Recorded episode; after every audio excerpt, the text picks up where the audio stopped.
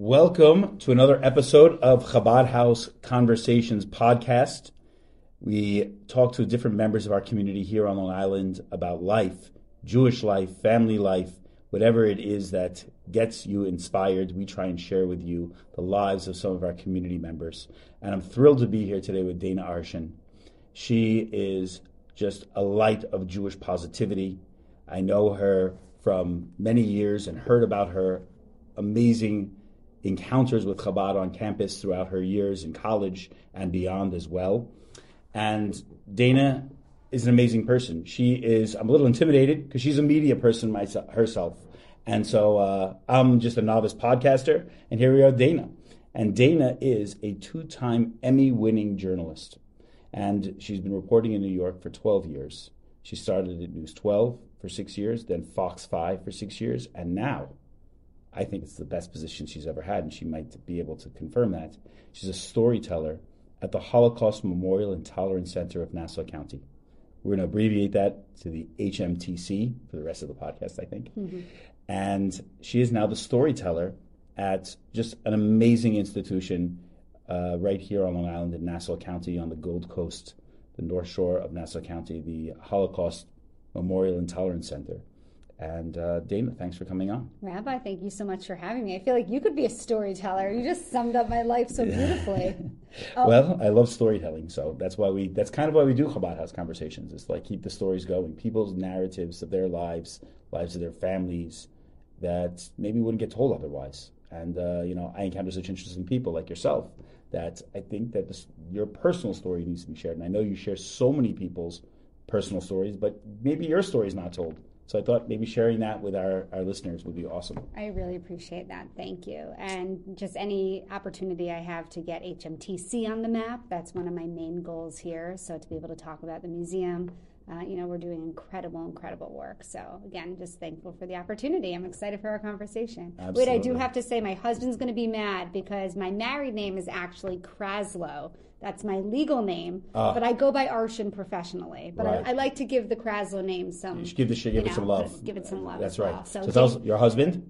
My husband Mike, who Mike. you had a chance to Absolutely. meet. Great I guess guy. we should tell everyone. So you and I first met here at the museum at amazing event amazing. Um, a few Absolutely. months back, where the chief rabbi of Israel came here and you and I connected immediately. You have this Absolutely. also this big personality. You're so easy to talk to, and then you invited me to Shabbat at your home. Absolutely. Um, my schedule is crazy. I think I gave you a date like two months in advance. Yeah, right? we've, we've had a few dates between us to try and get this done. Um, but you had you and your beautiful wife and your family had Thank me you. and uh, my husband and two kids over, Beautiful. and uh, it was just such a special evening. It was a wonderful evening. It was Yeah. great. It was great to meet your other half, and uh, so he's just a great guy too. Mm. He's like one of the guys I would like chill out with col- in college. I- like he'd be like my butt, like he'd be like my friend in college. You guys can still chill out now. We could definitely chill out now. We You could definitely hit it off. We so definitely much hit it off. common, a lot- it was scary a little bit actually. I know, like how much we had in common, like shared past and history. A few age year different, few years age difference, but other than that, absolutely, Yeah. it was great. So tell us about your kids. Yes. They're So, awesome. um, and I'll tell you the Holocaust significance with my kids as well, um, which will kind of lead into why this work is so special. Sure. So, I have a three and a half year old named Maya. Uh, her Hebrew name is Yehudit Arona. And I have a 10 month old named Harlow, and her Hebrew name is uh, Chaya. Beautiful. And Maya was actually named after uh, Yehudit is my husband's maternal grandmother who passed away, and Arona is my poppy's youngest brother who was seven years old when he was murdered in the Holocaust, and he. Um, he was the only one in my family I had found out who had never had anyone named after him. So he was my Really? great uncle. Wow. So I had always heard about my poppy, who was an Auschwitz survivor, and we'll get to that, about my poppy's younger brother. And I decided I wanted to name my, my child after him. That's great. And it's funny, his name was Aaron, but his birth certificate, which I found, actually says Arona on it. So uh, if I had a boy, it was going to be Aaron, Hebrew name, and a hmm. girl, Arona. And I went into labor two weeks early. I had Maya, named her, you know, Yehudit hmm. Arona. Hmm. And weeks later, I was at my poppy's house, and I said, you know what? Why don't I pull up Aaron's birth certificate? I haven't looked at it in a long time. And I started crying hysterically Mm. because Aaron was born on July 27th, 1932. And Maya, who pushed her way out of me two weeks early, was born on July 27th, 2019. Wow. So she shares a birthday with her amazing is that? namesake. That's so powerful. And I had been talking about Aaron for so long, leading up to her birth, saying, you know, I had just discovered him. And um, I mean, if that's not a sign that this little boy is living on through her, I, don't- I don't know So what is. powerful. And then Harlow, I have almost identical labors. I went into labor literally, literally at the same exact time at 14 days to my due date, almost 5 o'clock p.m., identical. Um, my water broke with both. Uh, I go into labor and I give birth on Holocaust Remembrance Day, Wow. Yom HaShoah, in the spring. So it was just, it's it's incredible. I mean, what are the odds? So I feel like that's every sign from the universe that Wow. this is what I'm meant to be doing. Such blessings Hashem's given you. It's amazing. and such you. confirmation. Mhm. In the Chassidus, we call it Hashgacha Pratis, which means divine providence. There's divine synchronicity in everything we do. And sometimes we don't see, mostly we don't see it. The Baal Shem Tov taught like a leaf falling off a tree, the way it goes left and right and falls down from a tree, that has divine synchronicity. How much more so when you see the birthdays of your children Yeah. in the confluence of beautiful and powerful events in your life. That's what we call Hashgacha Pratis, divine providence. That's As I get older, I'm starting to believe in all that more and more. You Yeah. see it. You just I see mean, it. If your eyes are open and your your your as they say in the, the, the psychological, your doors of perception are open, you see Hashem in every detail and every nuance of your life. But you're a rabbi, and I don't want to put you on the spot. No, But go like growing up, I, I, I always felt like, and I always believed that there was something, but how you know you know and a lot of survivors I interview like how could there be a God who would let six million Mm. Jews die and millions of other innocent victims. Or, you know, it's easy for me to say, yeah, of course there's a God and of course everything's meant to be because I have this beautiful privileged life. But if I was in a concentration camp, would I be saying everything's meant to be? Right. So, you know, it was hard for me, like growing up, to, to as the grandchild of a Holocaust survivor with a number Sure. tattooed on his arm, mm. to just really understand, I don't know, how, how I felt about religion. And, and um, I was always so proud to be a cultural, traditional Jew. Like, I was always so proud of my heritage and my ancestors, where I came from. But as I get older, I am, and I see the significance with the birthdays. And I went back to Poland and found my great great grandfather's grave. All of that kind of started to pull me in again, and I, I, I, I feel like a pull from the universe now that I just can't explain. That's amazing. The um, but you also got married by a Chabad rabbi. I So did. I you're, love you're, Chabad. You're, Well, so- you're, you're, you're, you're, I I think that you're more of a believer than you let on. Well, it's not bit. that I'm not a believer. I, I believe. It's just it's it's hard to fathom, you know, what Right, happened right. to Well, people, right? There's a, the, I mean, the, the easy and worst answer to give is is that how could you not? If you could fathom the Holocaust, if you could fathom the horrors our people have been through, Yeah. something's wrong with you. Yeah. You know, something's there's something's missing in your in your Yeah. humanity bone, wherever that is in your consciousness. If you think that like you can rationalize or mm-hmm. understand the Holocaust somewhere, I mean, I don't think anyone should or try. It was also crazy if the Holocaust didn't happen, I would not be here because my poppy would have never, you know, had to leave his country. He would have never moved mm-hmm. here and met my grandma. there's so lot- it's right. just, Eh, eh, eh, it's just so yeah. It's, Have you ever heard this story? I wanted to ask you this, and you brought it up by putting me on the spot, quote unquote, which I don't mm. feel put on the spot, but the story of when they put God on trial in the Holocaust. Mm, you know what? It doesn't sound I'll so unfamiliar, but I can't. So I think this might give us an answer without giving us an answer. So at one point they decided in, I believe it was in Auschwitz, they put God on trial. Who's they? The Oh. prisoners? The Jews who were in the camp, Mm-hmm. the rabbis, and there were some rabbis who argued for, and there were some rabbis who argued against, and took every night whatever mustered energy they could muster up to be able to put God on trial and, and have a, a, a court case. They brought him to what's called a din Torah. They brought God to a rabbinic judgment according to the Torah.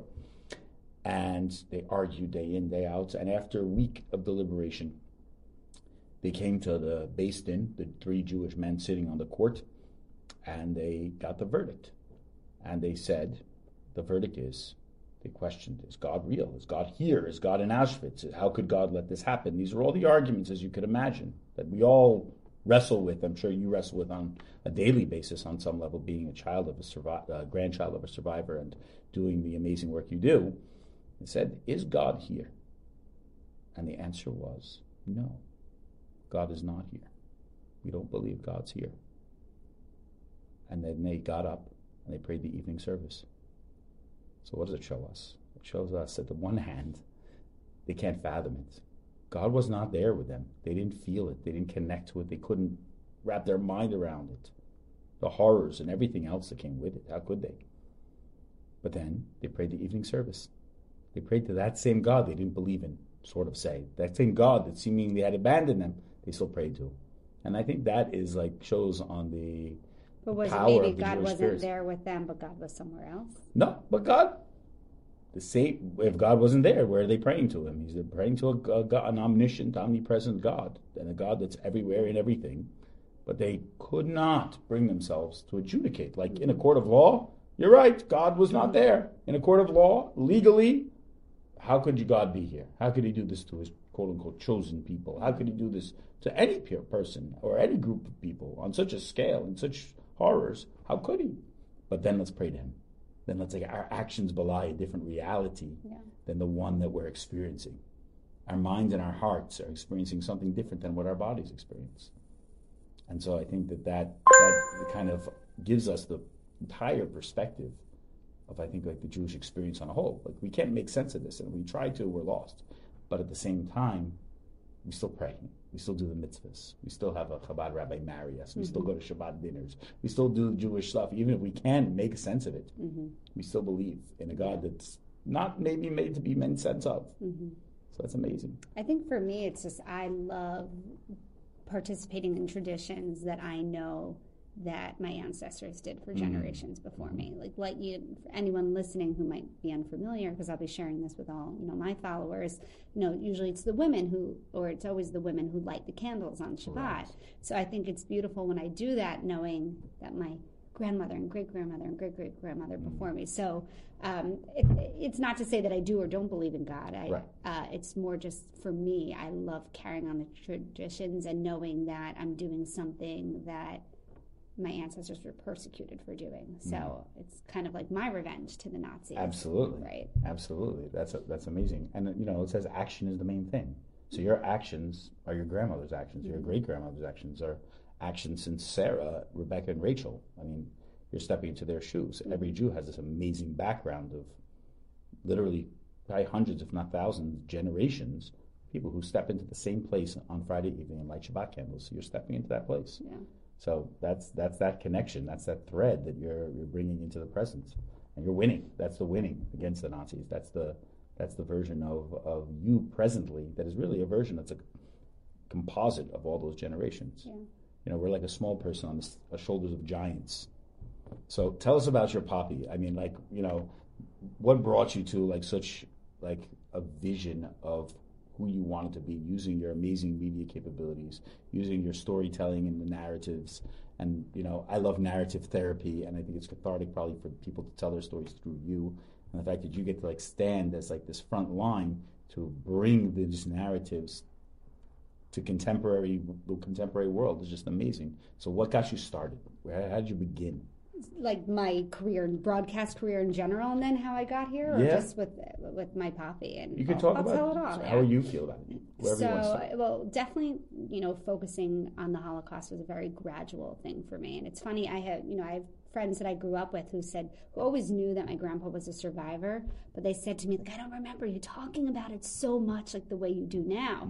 Um, and yeah so it was something i started to talk about more and more as i got older but it was always ingrained in me. And I, I do presentations for classrooms or i used to more more often. And i would start by saying that you know most people the first number they ever recognize or remember is you know a phone number for me the first number i ever memorized was my poppy's number on his arm 143499 and he would always sit me on his lap and show it to me and say look at my there was never any shame or any ever trying to hide it. Um, he didn't talk about the war but he always showed me his number and he'd always made sure that i knew it. And I remember doing like Holocaust projects when I was in like eighth grade, even fifth grade.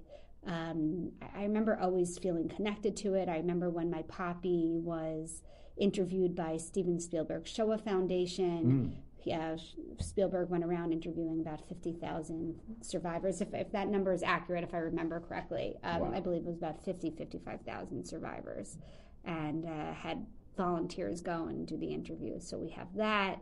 And, you know, it was always something that was a big part of who I was, but I, I don't know if I understood that it was my identity or part of my identity at that time. I definitely uh, was always really proud to be Jewish. I grew up in an area that had a lot of Jews. Um, Where did you grow up? In Jericho. In and Jericho. Most people went to the Reformed synagogue. Mm-hmm. Um, my family went to the conservative synagogue, so I, I was in school with 10 kids, where everyone else was like 90 kids in the grade in Hebrew school. So I went three days a week. That was before we were there in our Chabad house. yeah, yeah, yeah, Jericho, right where you are now. So I went after school to Hebrew school on Tuesdays, Thursdays, and Sundays. Mm. Now it's just one day a week, a week yeah. everywhere, even wow. at the uh, so I had a great Jewish education. I'm not going to lie. I loved like we would jump out the window and hide from the rabbi, and there were there were some fun times in Hebrew school as well. Sure. But um, it was definitely a little more religious and observant than the other ones. And I grew up in a semi kosher home. Right. Uh, my mom would, uh, we would bring a non kosher food, but put it on plastic and paper plates so as to not unkosher our dishes right. in our kitchen. The American conservative. Yes, but you know what? Right. I, I, appreciated that because it was my mom doing as best as she could do, right? Right. Um, you know, that's that was what she felt like mm. she could do, and, and it was honest and real, and, and it, it, it was enough. I mean, look, I, am very tied to, to, to my Judaism. So um, yeah, and I went to college. I got very involved with Chabad, which was really cool actually Where to be you, part of the Chabad go? at Where'd the University go? of Delaware. Delaware, Rabbi um, Sneiderman. I actually went there as a Spanish major. Did you really? I did, oh, wow. and one of the main reasons I went was because I I was the president of Spanish Honor Society in high school. I was like a total Spanish nerd. Um, I got 100 on my Spanish regents, and, and I just knew that I wanted to study Spanish, but I didn't know what I was going to combine it with. Wow. And uh, I was doing all this research, and Delaware had like these incredible study abroad programs. Actually, one of the largest study abroads in the country, which I don't really? think a lot of people know the only school at that time that had on all seven continents study abroad, including Antarctica. Wow. And I was fascinated, and I actually wound up studying abroad in Costa Rica my freshman year, awesome. in Mexico my sophomore year, and in Spain my junior year. And I lived with host families all three so cool. times. And then I wound up combining it with journalism. You want like that whole story? No, that's too? cool. That's amazing. Uh, like you put my Spanish to shame. I placed out of like two semesters of Spanish. I was pretty good, but I was never that level. I should mention. And I did tour Costa Rica and Mexico backpacking, speaking fluent Spanish. Amazing. But when I became religious, I lost it completely. You just tienes que hablar. I lost. I started learning Yiddish. You just have to practice all the time. my, my, dad speaks fluent Spanish. I should mention. Oh, he never he? he taught himself, um, wow. and then he was a Spanish teacher. So cool. He's an immigration lawyer. Um, so definitely. So helped. you paired it with journalism. You've had the Spanish journalism, so and then funny. journalism took you to where you're I. I didn't even know I wanted to. I, I say like, oh, I, I, I wanted to be a journalist starting in fifth grade because I was actually chosen to be um, my in fifth grade, they created the first ever uh, TV station at my school, Jackson Elementary. Wow. And they chose three anchors and two reporters out of the whole grade, and I was one of the reporters. And I still have the original clips. How great is that? So, so I cool. show them a lot, and it's really fun to be like, yeah, it started in fifth grade. Actually, at my bat mitzvah, they said Dana told me she wants to be a talk show host. Really? So apparently, at one point, I really did do that, want or want that. Um, but I got to college, and I actually wanted to write. I wanted right. to write TV shows, like be behind the scenes. And I applied for an internship at NBC. And my dad had an immigration client who had a daughter who worked in the NBC newsroom who called me and said, I can get you an internship in the newsroom. And I was like, oh gosh, I never watch the news. I'm, I'm, 18. I don't, but of course, I would never turn down an NBC internship. Right, and I said that would great. be incredible. Amazing. And that summers after my sophomore year, I fell in love with the news industry. I just thought it was incredible to one just learn and become an expert on a different topic every day. You never know who you're going to meet, who you're going to talk to, what you're going to learn. It was just so exciting. And I got to shadow reporters in the field. I was at 30 Rock. I would um, interview. Um, sometimes I would actually be out on Long Island shadowing the Long Island reporter, and he'd send me to do interviews. And I would also sit at the assignment desk and pick up calls, and I just loved it. So um, I hadn't combined Spanish with anything at that point. So I started emailing Delaware. I'm like, can I please, you know, get into this journalism class? And they said you needed all these prereqs. And I said, please, I'll do anything. I Right. learned so much this summer. And this professor, Ralph Begleiter, who was a longtime CNN foreign affairs correspondent, really a brilliant man, brilliant journalist. He was teaching this class and he let me in. Long story short, I was the least experienced because I had never taken a broadcast class like everyone else. And at the end of the semester, you had to vote everyone in, like for the final show, like anchor, reporter. I was voted in as a behind the scenes, like TV um, camera girl. That's how inexperienced I was, and I actually think I'm the only one that wound up working on In- air in from that, actual journalism. from that Right. class. That's no, I think a few of them worked in journalism, Right. but Oh wow. um, so anyway, so then I joined the student television network. I was on the student radio um, uh, station. I was like one of those girls who's super annoying and involved in everything. You know, total overachiever. I feel like you kind of have to be that to be a journalist. You on some do, level. You have to yeah. be like a go-getter. You have to be motivated. You have to like push some buttons, and I maybe remember other just people like always calling my mom, and she's Absolutely. like, "Where are you walking to now on campus?" I'm like, "I'm going to this club and this club Right. and this club." I just like I've always been like that. So after, how did you transition from working in mainstream media to the Holocaust Memorial and Tolerance Center? Like, what was that? Like, how did you do that? Like, yeah. that's So, um, so just quickly in grad school, I um, started a I, my my thesis project was um, a short film on Holocaust survivors. Mm. And I went around Long Island interviewing different survivors, and that's really where I was like, "Oh my God, I need to do more of this." I went to News 12, and I did a two-part series on survivors there wow. went to Fox, and I just at that point had so many. You know, I've always been like pretty well connected, and just unlike you, I just I talk to anyone and everyone, and um, people would start pitching me incredible stories about survivors, and Fox was just like News 12 was. They were really receptive to it That's and great. let me do any story I wanted. And then I um, went to my boss and told him that I wanted to go on March of the Living, Hmm. which is a trip to Poland where you visit all the camps and you march with about 10,000 people Powerful. through Auschwitz. And I said, "Can I bring a camera with me and, and shoot the whole thing by myself?" And I had a, I had my own cameraman and editors at Fox, but I was like, "I want to go do this on my own." And, Oh, really? and they said yes, and I brought my equipment for eight days. I was recording every second of the day. Um, I put three short films together when I got back home. I, one of them won an Emmy. One got nominated for an Which Emmy. Which one won the Emmy? Uh, it's called The Forgotten Camps, and that was the first piece I did. And it was about basically all the different uh, camps that, or a lot of the different camps that existed in That we Poland. don't know about, like the not the That, not that we Belsen not know not about, or Auschwitz. or like Bel- Belzec. You know, everyone pronounces it different. Um, Right. uh, some say Belzec, some say Belzec. Um, but that was a camp with only two known survivors. So Auschwitz, while more men, women, and children were murdered in right. Auschwitz than any other camp, Right. more survived from Auschwitz because of how big it was and how they needed people for forced labor. there's So that's why we more hear about it. records, right? Right. So I went to Majdanek, um, another camp where they have uh, just pounds of uh, human ashes piled up high that are still preserved there. Goodness.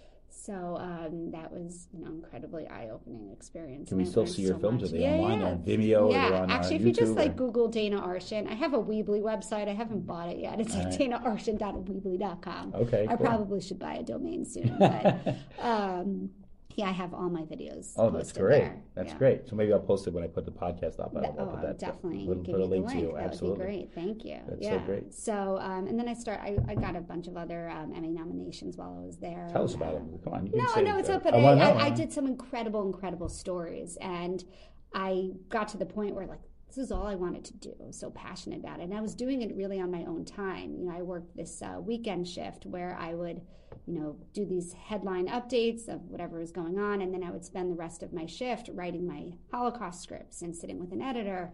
And if I didn't have that, I don't know when I would get it done because they couldn't take me away from day of news. So um, I wanted to do more, but I couldn't really find the time for it. And I knew I was going to have another baby, and mm-hmm. I just didn't know how I was going to keep working these crazy long days commuting from Long Island to the city. I used to live in the city, so mm-hmm. life was very easy then. And then we moved out to Long Island. And you uh, moved right to Port Washington, where you are now. we moved right to Port Washington, Mm-hmm. which we love, and uh, the commute was getting really tough. And um, I was putting my daughter Maya to bed at nine o'clock at night just so I could see her. Wow. You know, I'd be live at 12, 5, and 6 every day for the past few years that I was working, um, especially when the pandemic started and Right. traffic home at that hour. I mean, I was lucky if I got home by 8. It was just crazy. So, um, but I wasn't going to leave everything I worked so hard for. And I would have gone back if this perfect opportunity didn't present itself. But I was like, this isn't sustainable. What? And, and, and, and I have to say, I had the most incredible experience. I wouldn't take away one day that I spent at Fox and News 12. Seems like they were very supportive of you. Us incredibly, we left on the best of terms. That's um, great. I, I, you know, I only have the most incredible things to say about them, That's great. and um, but I just couldn't, you know, with with Justify two kids and commuting from the city and the long days, I just couldn't see how that would work out long term. So um, I started thinking, okay, I want to tell Holocaust stories. Where can I tell Holocaust Mm. stories? I started setting up calls with a bunch of different Holocaust museums. And it's funny, I didn't think I would want to actually come to this one because it was small and I had, you know, these ambitions of going big. Uh-huh. And after speaking to them, I was like, wow, I'm like, they need me more than a Oh, big wow. museum because these big museums have their own PR companies. Right. And and they were really excited. Andrea Bolender was the It's chair at the time. She's Absolutely. incredible. And she was like, We are going to make this happen. So I pitched myself as the first ever storyteller. That's so, So, great. shooting, writing, editing the same high quality stories that were airing on Fox, but instead of airing on TV, blasting them out all over social media and digital platforms That's amazing. as a way to reach everyone, but most, you know, uh, importantly, the younger generations who don't really know that much about the Holocaust. And you know, my stories are getting fifty to hundred thousand views. I've I've only finished two long form pieces so far. Each one takes me about four months. I just started here in September, Right. um, but I do short versions too. So every survivor I interview, at the end of the interview, I do a special like Instagram type segment, Right. fifteen You to need to thirty do it today for seconds. today's uh, attention spans. And, right, and and those, I mean, I, I show uh, survivors talking about their numbers. Wow. Uh, another survivor had the original yellow star that her uncle was. I forced to wear yeah, on his yeah. on his uniform on his clothing. So I mean, the people I'm meeting are incredible, That's and my jaw drops every time. I'm always like, oh, okay, it's another Auschwitz survivor. I know And this then they- story, and then it's oh, Right. it's just. It's incredible, and I never regret. And I, I do interviews almost every week, and mentally, it's exhausting. Absolutely. Um, and emotionally, it takes a toll. Right. But every time I show up, I never regret being there. Absolutely. So, um, in a nutshell, that's what I'm doing. So I you became also- like an activist for it because it's like I mean you're in a beautiful. I mean this where we're sitting right now is very idyllic on like the North Shore of Long Island. It's a beautiful like preserve all around us, but you know to bring attention to this like nook of like Long Island and like especially the Holocaust and bringing it to such a Jewish area that doesn't know about it. Like I grew up in Long Island, didn't know there was anything like this really on Long Island. Yeah. And then even as a rabbi, I didn't necessarily know how, you know, vast what the impact that you could have was using this memorial as something Yeah. to tell people's stories and Right. narratives. And you know, that's that's just amazing. That's like you're taking the narratives of like so many people that maybe aren't addressed and bringing it to more people and bringing it to kids these days and putting it on Instagram mm, Yeah, and putting it on places where maybe the Holocaust hasn't crept in yet into there. You know, like when I was a kid, like conservative and reform Judaism was all like Holocaust pretty much, and that's what I was given. And now I don't know the kids are given that to the same degree, and I don't know that people. And I think that the narrative has to like catch up with the cacophony of Twitter and Instagram and all these things. I think that's what you're doing. So I see you as somebody who took something like a seed and is growing it into a tree, as far as bringing that to more and more people. Thank you for saying That's that. That's- amazing. That's really my goal. So my number one goal is to keep survivor stories alive and to make sure their legacies live on forever. My number two goal is just to put this museum on the map That's great. and to hit people with these stories. That's awesome. Um, what's interesting is I kind of always felt that I would maybe lose my status by, le- you know, people say, oh, you're on TV, you're on Fox, Right. and everyone's trying to, you know, oh, pitch themselves and and they, they treat you a certain way because they, you know, it's true. I would go to restaurants Right. and, you know, we're a local news station. Still, people would come up to me, oh, you're on Fox 5, Right. blah, blah, blah. Absolutely. Um, and I thought that people would be less interested in me. Mm. And to be honest, my, my Instagram account is growing wildly. That's more, more in just the past few months than ever before. You invested in yourself So- and in your, your story and what your abilities are and your interests are, and it paid off.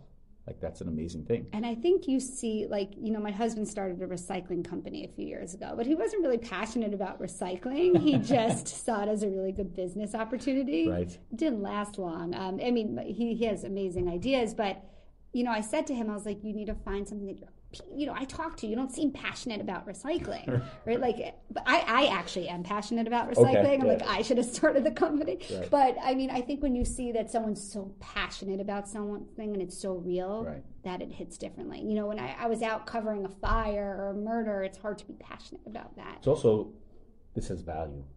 I think value and meaning, like Viktor Frankl, Holocaust survivor, mm-hmm. he taught purpose of man is not happiness, but it's meaning, finding meaning in the world.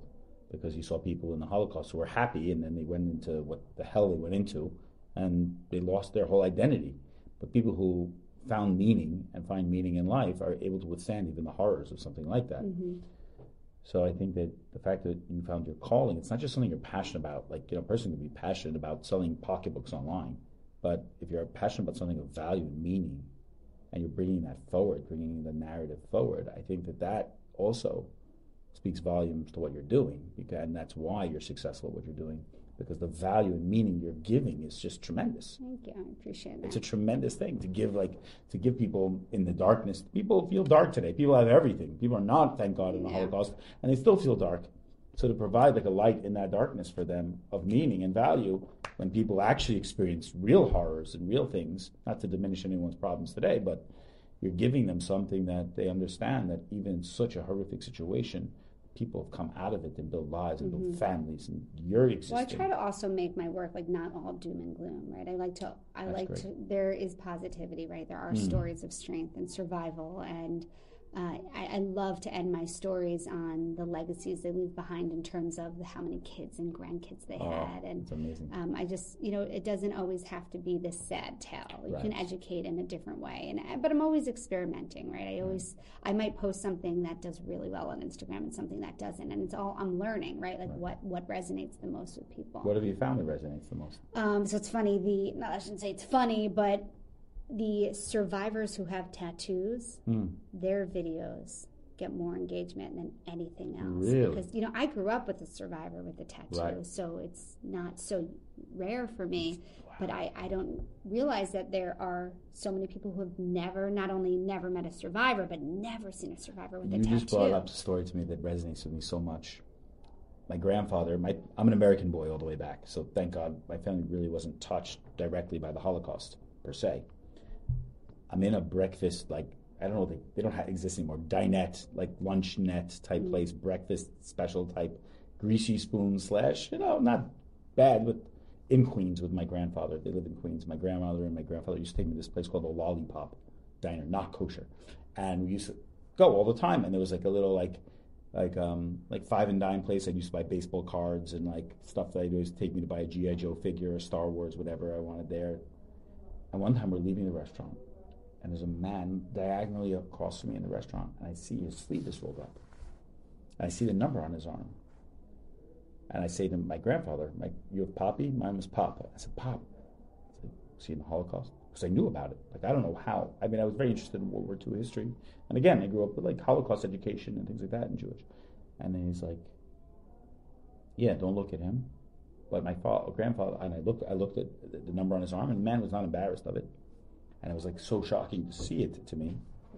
So it was so shocking to see it, and I was just like I was blown away. This man sitting next to me in like a place I was very familiar with, in my environment, like this dinette place, luncheonette, wherever we used to go to, and seeing a man from the Holocaust like at the table next to me was so real. It brought it all like very present. Mm-hmm. Like I had known about it.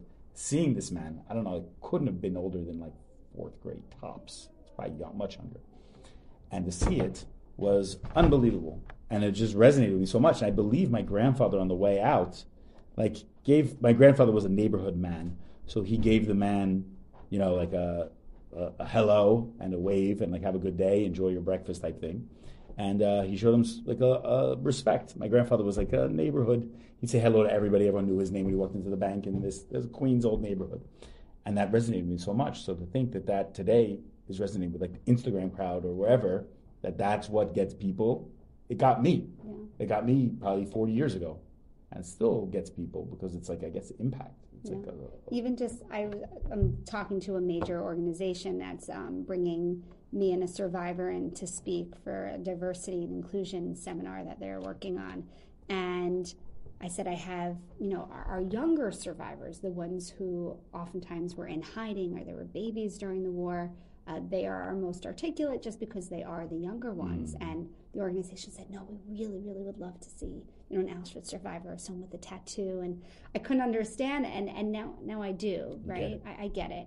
Um, it. It really is so rare and so unique. And those are also the oldest survivors because Right. anyone who survived Auschwitz is because they were, you know, 17, 18, 19, and like my poppy, and they were fit enough to work.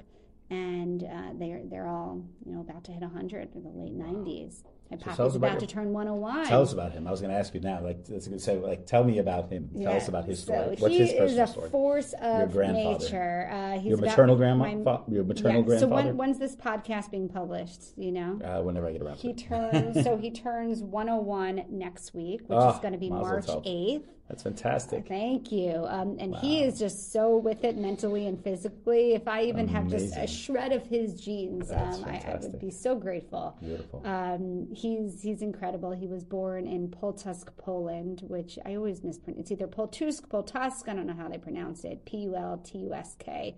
Uh, it's about a half hour or an hour north of Warsaw, Okay. Poland's capital. I actually visited it uh, this, this town when I went back. I went to the town hall, and that's where I found my poppy's birth certificate along with five of his siblings. And they let me touch the original parchment. So I touched my great grandfather's signature. I was trying to smell it, and, and, and it was just it was incredible, and I felt so connected to them when I was there.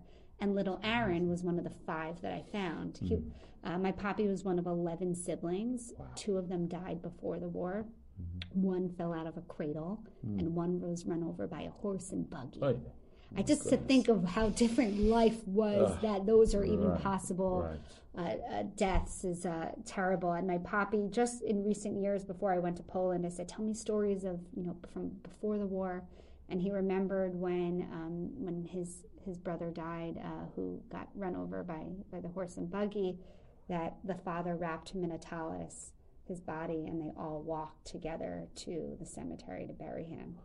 And I just like I try to visualize this family walking through the street. It's just horrific. What number was your poppy of the children? Uh, my poppy was. Um, I have it written down. I'll tell you right now.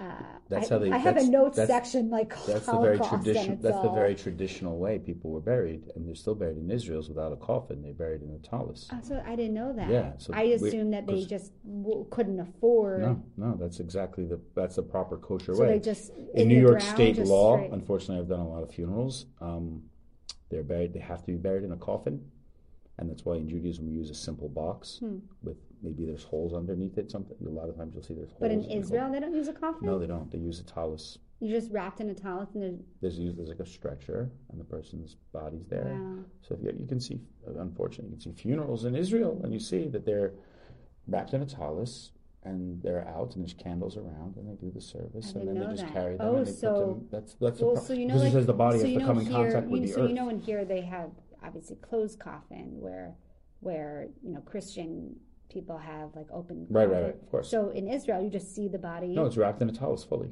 Wow. head to toe. Wow. You don't see the body. It says in, Can in a the Torah. even? Do they use multiple tallis? No, they use. I mean, if you have a, a tra- not not like a scarf tallis, but like a traditional, Wow. you know, like a Chabad tallis. They're Yeah. big. They're Right. like I, you I'm know. only talking about death. You're a Holocaust. I know, and I'm a But- Holocaust storyteller.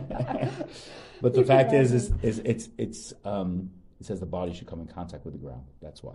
That's why we do it that way. And in New York State, that's the law that you have to have so, do the Orthodox community are they very upset with the laws here? no, because you could do it in a pine box because the Uh-huh. pine box will eventually go Right, away, and right. eventually that's fine. So So I'm going to give all of his. I have the order of uh, Sure. oldest to ahead. youngest, and Yeah. I'm going to say all their names because they all deserve absolutely, to be heard. Um, so Gittel Mm. uh, was his oldest sister. Then Avram, I've heard it, or Avraham, or Avram. They always pronounce it different. Avromo, I've heard him call him. Um, Yitzhak, Simcha, Rivka. was Simcha a boy or a girl? Simcha was a boy, Okay, uh, and he was one of uh, the four to survive. wow. uh, Rivka, Yosef. So Yosef was the one who um, he ran across the street and got Mm. run over by horses. Um, then my papi, Newson, then Moisha, then Reuven. He's the one who died as a baby. Oh, he was the one that was carried to the cemetery Mm. that my papi remembers. I guess, right, because Yosef passed before him, before he was born. Um, Chava and Aaron. Um, so Such my papi is names. one, So Jewish- two, Jewish three, four, five, six. My papi was the seventh. And Do you know what like um like ultra orthodox family. Hasidic. Orthodox or not or just So or ultra really, old. To be honest, just, I don't really. What do they call ultra today? Uber Orthodox. I don't really fully understand, to be honest. So, Right. like, I he makes it sound like they were incredibly, incredibly religious, but then I look at photos and they you can't tell. they The didn't have no, but they didn't have um, Payas. payas But and Chabad doesn't have payas either. There's certain Chassidim that you can see sometimes they put it behind their ear. There's all different types. In the old country, you couldn't tell so. because But what's the difference between ultra orthodox and Hasidic? so I mean ultra orthodox is kind of like no offense a media term for like Haredi Jews Uh-huh. who are like Well- black hat Jews eh, like Orthodox. But so, but for anyone listening, what does that mean? So What's I'll- Haredi? so- What's black hat? so in Chassidim are also Orthodox. They're ultra Orthodox too. Hasidim just means like observe observe Shabbat. no, no, no. That's what Orthodox means. Okay. Orthodox would mean that. Observe Shabbat keeps kosher. Shabbat, That's kosher, high, ultra Orthodox would be like the highest standards of that. Uh-huh. And Hasidic is kind of an offshoot of it that really focuses on the mystical teachings of Judaism. That is like really early Hasidism is rooted in Kabbalah mm-hmm. and Jewish mysticism. And in even in Hasidism, there's two kind of breakaway branches of the tree, sort of say. You have the Hasidim who are very isolated and who like live in their own bubble, sort of say, and very, you know, don't like interface with the outside world very much, and they might seem very, you know, antiquated in their behaviors and things like that. And mm-hmm. they kind of protect their traditions by Like the severing Satmar themselves, Satmar and they, they sever themselves from the world, like Borough Park Jews, generally speaking. And then you have the other branch of Hasidism, which is like Chabad, which says we are ultra ultra orthodox, but we go into the world to bring light to the world. We don't. We're not on the defense. We're on the offense. Mm-hmm. We're protagonists for Jewish mysticism and spirituality. We don't think we have to put a fence around it to protect it, but rather, if we're constantly going outward, we're not worried about the mysticism being corrupted, and we want to share that mysticism with more and more Jews. Mm-hmm. We want to share the spiritual side of Judaism. I'm always trying to explain Chabad to people. so there you go. That's that's like one way of looking at it in the Well, because spectrum then I tell people Jews. that my, my daughter goes to Chabad school. They're like, "Oh my God, you're so religious!" And but what I try to explain, this is how I I think of Chabad, and tell me if you're wrong. That you guys observe, you know, fully, mm-hmm. but you're not insular in in your Correct. in cu- the culture, right? And you are very open to all Jews of all backgrounds and all types of religious sects or levels, and you are just happy to have any type of Jew feel connected Absolutely, that's and I think way to put that's so beautiful. And even like my Chabad rabbi who from Delaware, he'd be like drinking and partying with He's us. a, he's a and- partier. I can't keep. Up. I was the only one on my. I led a birthright tour with him, Yeah. and I'm the only one who could keep up drinking with him. All a- the other rabbis literally fell asleep. I went on like, birthright with him mhm. too, and three Oh, it was Steiner wild. scholarship. Yeah, survived. I survived. I,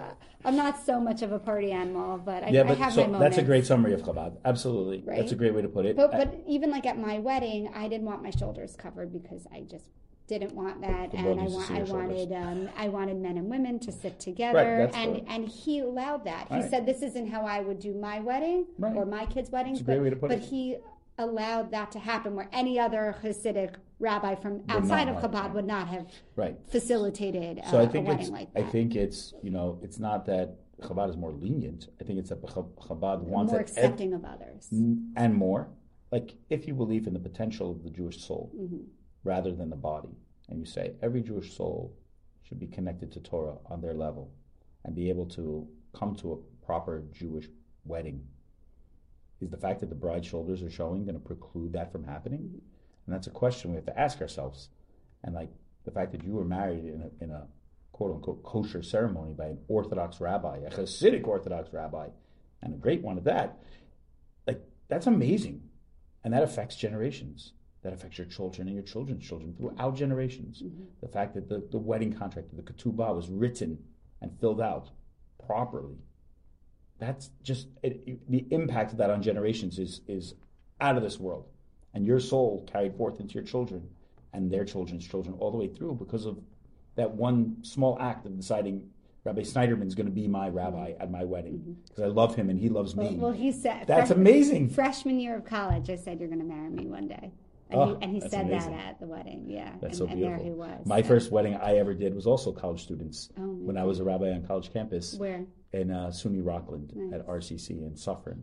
I was a professor and I was the Chabad and the Hillel rabbi. I wore all the hats on campus. Yeah, it was, it was a very small college and I was one big Why rabbi. did you just make it one organization? That's so because hard. there was the one the federation and the board with this and the board with that and it was fun it was it was great for the time we were there and i was also a professor so it was like and one of my students she was a modern orthodox girl and she was dating a secular jewish boy and she's like you know my boyfriend would like to learn Chassidus with you he wants mysticism spirituality so i said sure let's study so we started our own study group and we used to study together he'd come into my office we'd schmooze he'd wear his yankee hat against his better judgment because i'm a red sox fan and he would come and study with me. And then after two years, they decided to get married.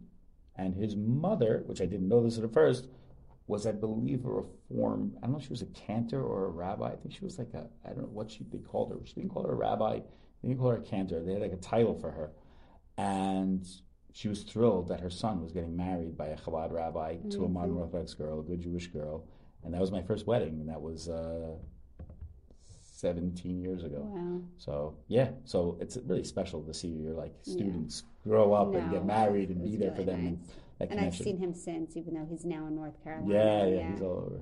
But that's amazing though that um, you Oh, so you'll, you'll appreciate this. So my my poppy's grandfather on his mom's side, so his maternal grandfather, was the chief rabbi of Stanislavov, which was a city outside of Warsaw. Do you know his name? Yes. So we could um, look it up well, after the podcast, but like the- Torf scene. So I have to assume could that find if, out- if he was the chief rabbi, that obviously was Hasidic and no, not. not necessarily. So Really? there was a lot of towns in Europe had a Hasidic rabbi and a non-Hasidic Orthodox rabbi. There would be two Orthodox rabbis because the Hasidic had their own I have his mystical ways, I have, I have his and the uh, other rabbis had their own. his his um, gravestone. That you Oh, can wow. see it. That's It's- amazing. it has So you could probably look him up and Yeah. find out like what kind of as they But I come from like, and he was a what scholar. He wrote books, Amazing. and then his his son, so my poppy's uncle, was then the chief rabbi after him. So you could look so him up. it's very can cool. out. So I That's also amazing. think about all the time that like I come from this orthodox, like Right. scholarly lineage, Yeah, sure. um, and it's just uh, you know what they say: use it or lose it. yeah. I don't, I don't know if I'll be using it, but no, but I'm saying raising your children Yeah. in a Jewish way and making sure they marry Jews. Then that's that keeps that tradition alive. That keeps it. So how did your poppy get to America? How did he get here? So I didn't even tell you his, his story though. So he Right. was in a ghetto. He was in a forced labor camp. Uh, he was then in Auschwitz for more than two years, where he was face to face with notorious Nazi doctor Joseph Mengele, who Yeah. selected him to work. Um, and he he witnessed. You know, uh, I was just telling someone yesterday. He um, was in an Auschwitz subcamp for a while called Jaworzno, and there were 18 Czech uh, Czech prisoners who were mostly non-Jewish, who had been uh, they were political prisoners at the camp with him, and had spent time building an underground uh, escape from their barracks out to outside the camp, and they were actually almost complete with it, and they were caught, and all 18 were hanged in front of every prisoner at the camp. Oh my goodness. And over the loudspeakers, they said, you know, this is what's going to happen if you try to disrespect us Oh. And my poppy had to watch that. And if you looked away, they said that if you looked away, they would shoot you, and they forced Mm-hmm. everyone to watch. And uh, that's one story my poppy could never get out. And he said that they started singing the Czech national anthem, and that they were screaming like these stories will not be forgotten because everyone's who's witnessing today. Like we asked you to keep this story alive, and my poppy shares that story um, in honor of those 18 men.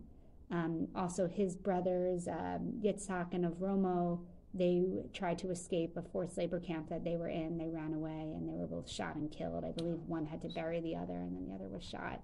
Um, and my poppy found that out later on from another brother who had been with them. Um, and my poppy also had a very near death experience. I always tell this one. He was at a, a forced labor camp called Colmar near the German border, I believe in the city of Colmar, um, before Auschwitz. And he was tasked with working in the sewer system and he found rotten potatoes down there. And every few weeks, the Germans, the guards made uh, Jews take off, all, the prisoners take off all of their uniforms and throw them in a big pot of boiling water to disinfect their clothing, more so to keep the Germans from getting sick from whatever you know they were supervising. Um, and my poppy would he found a way to tie in the potatoes that he found, the raw potatoes, into the pocket of his thin uniform, and he had some extra nourishment each time this happened. He was caught, told to start digging his own grave they had him lay down when he was almost done and said, It doesn't, you know, it's not big enough yet. Keep digging, keep digging. And when he was almost done, a prisoner nearby collapsed, probably from starvation, dehydration, whatever. Um, they shot that man and threw him in my poppy's grave and said to my poppy in German, Isn't today your lucky day? Oh my goodness. So he lived his whole life with that relief and guilt at the same time. And imagine that man had not collapsed, my poppy would have been in that grave. I would not be here today. So I, I just always think of these stories of how he persevered. He never gave up. So, like, how could I not work to keep his memory alive? That's amazing. That's amazing. Well, thank you. Yeah. You've been amazing, and uh, we could keep going for like. I could go on and on. go on and on and on. So just your poppy got married when he came to America? Yes, so he uh, met my grandma on the beach in Orchard Beach in the Bronx, which was like a cool like Jewish hangout back then, I think. Um, and how many children did they have? They had two children. And one is your um, mom? And they're both named, one's my mom, um, and she's named Sharon after my poppy's mom, Sarah. Mm-hmm. And um, my my uncle is named Jay or Yitzhak after my poppy's father, um, Yankiel or uh, Yank, J A N K I L. I don't know, but Jay was named. My uncle Jay gotcha. was named after him. So that was kind of nice that he had one a boy and a girl named after wow. both his parents. And that brings us to you and your beautiful children. Yeah. That's so amazing. my uh, my uncle has two daughters, and I have two daughters. Uh, my mom had two daughters, mm-hmm. so four grandkids, and we already have four great grandkids for my Beautiful. poppy and it's just amazing what he's created. Dana, thank you so much for coming on. This thank you. Amazing. This is so fun. I could keep talking to you. Uh, absolutely. I you have such a too. cool story too. thank you. She knows my. One day I'll just interview myself on here and uh, tell everyone my do, narrative. Do a lot of people know that you're so Baal Teshuva? yeah, yeah. It? it comes up. Yeah, and my, my, my community knows it, mm-hmm. and uh, you know my, that I wasn't raised religious. Not, yeah. So now your followers will know that I wasn't raised religious. I became religious when I was 23 and you can follow this space from my story mm-hmm. coming up. But uh, yeah, I became more. I raised completely secular American boy on Long Island, and I went to Michigan. Dix Hills, right? Dix Hills, Obeth Page, Plainview, Dix Hills, at Queens originally. And then uh, I became religious about two years after I graduated college in Michigan. So that's a long, long story. And, that, and uh, that's why you and my husband, you're both Michigan Michigan boys. men. That's right, Michigan UM. men. Go blue. Absolutely, go blue. He's trained me. Yeah, I'm sure he has. We have that reputation of training mm-hmm. our, uh, our spouses and children in the ways of Michigan. Yeah. Absolutely. Um, I do have to use this opportunity to Go, let please. all the viewers know that, or listeners know that uh, we rely majority on donations to Absolutely. keep our center running, to pay our salaries. Um, if you want to keep me here a long time, please do, please donate or just uh, let people know that we exist. Absolutely, um, wonderful, um, worthy cause. Absolutely. Yeah. If you want to keep me going too, you also have to donate. also, also donate to Chabad. I know. Baruch Hashem, a lot of Jewish gals should go to a lot of good Jewish causes like yes. the Holocaust Memorial, like Chabad, like Miyad, like all of the amazing institutions that uh, we're privileged to be part of. And I'm, I'm just glad to share this time with you, Dana. Thank because you. it's special to me to bring a, uh, your voice onto my forum and hopefully to bring my voice to yours as well. Thank so it's you. great. You'll sharing. share all my social media links. Absolutely. Just Dana Arshin, A R S C H I N. I'll put it in the description. Thank you so much for coming. Thank you, Dana. everyone, for listening. I Thank really you so much. It. This was Chabad House Conversations with Dana Arshin. I hope you enjoyed. Please feel free to find us on Spotify, Apple Podcasts, wherever you digest your podcast from, YouTube as well. And uh, please like, share, and uh, give us your feedback. And if you'd like to be a guest on Chabad House Conversations, please hit me up, and uh, we'd love to have you on. Thank you so much, and have a wonderful day.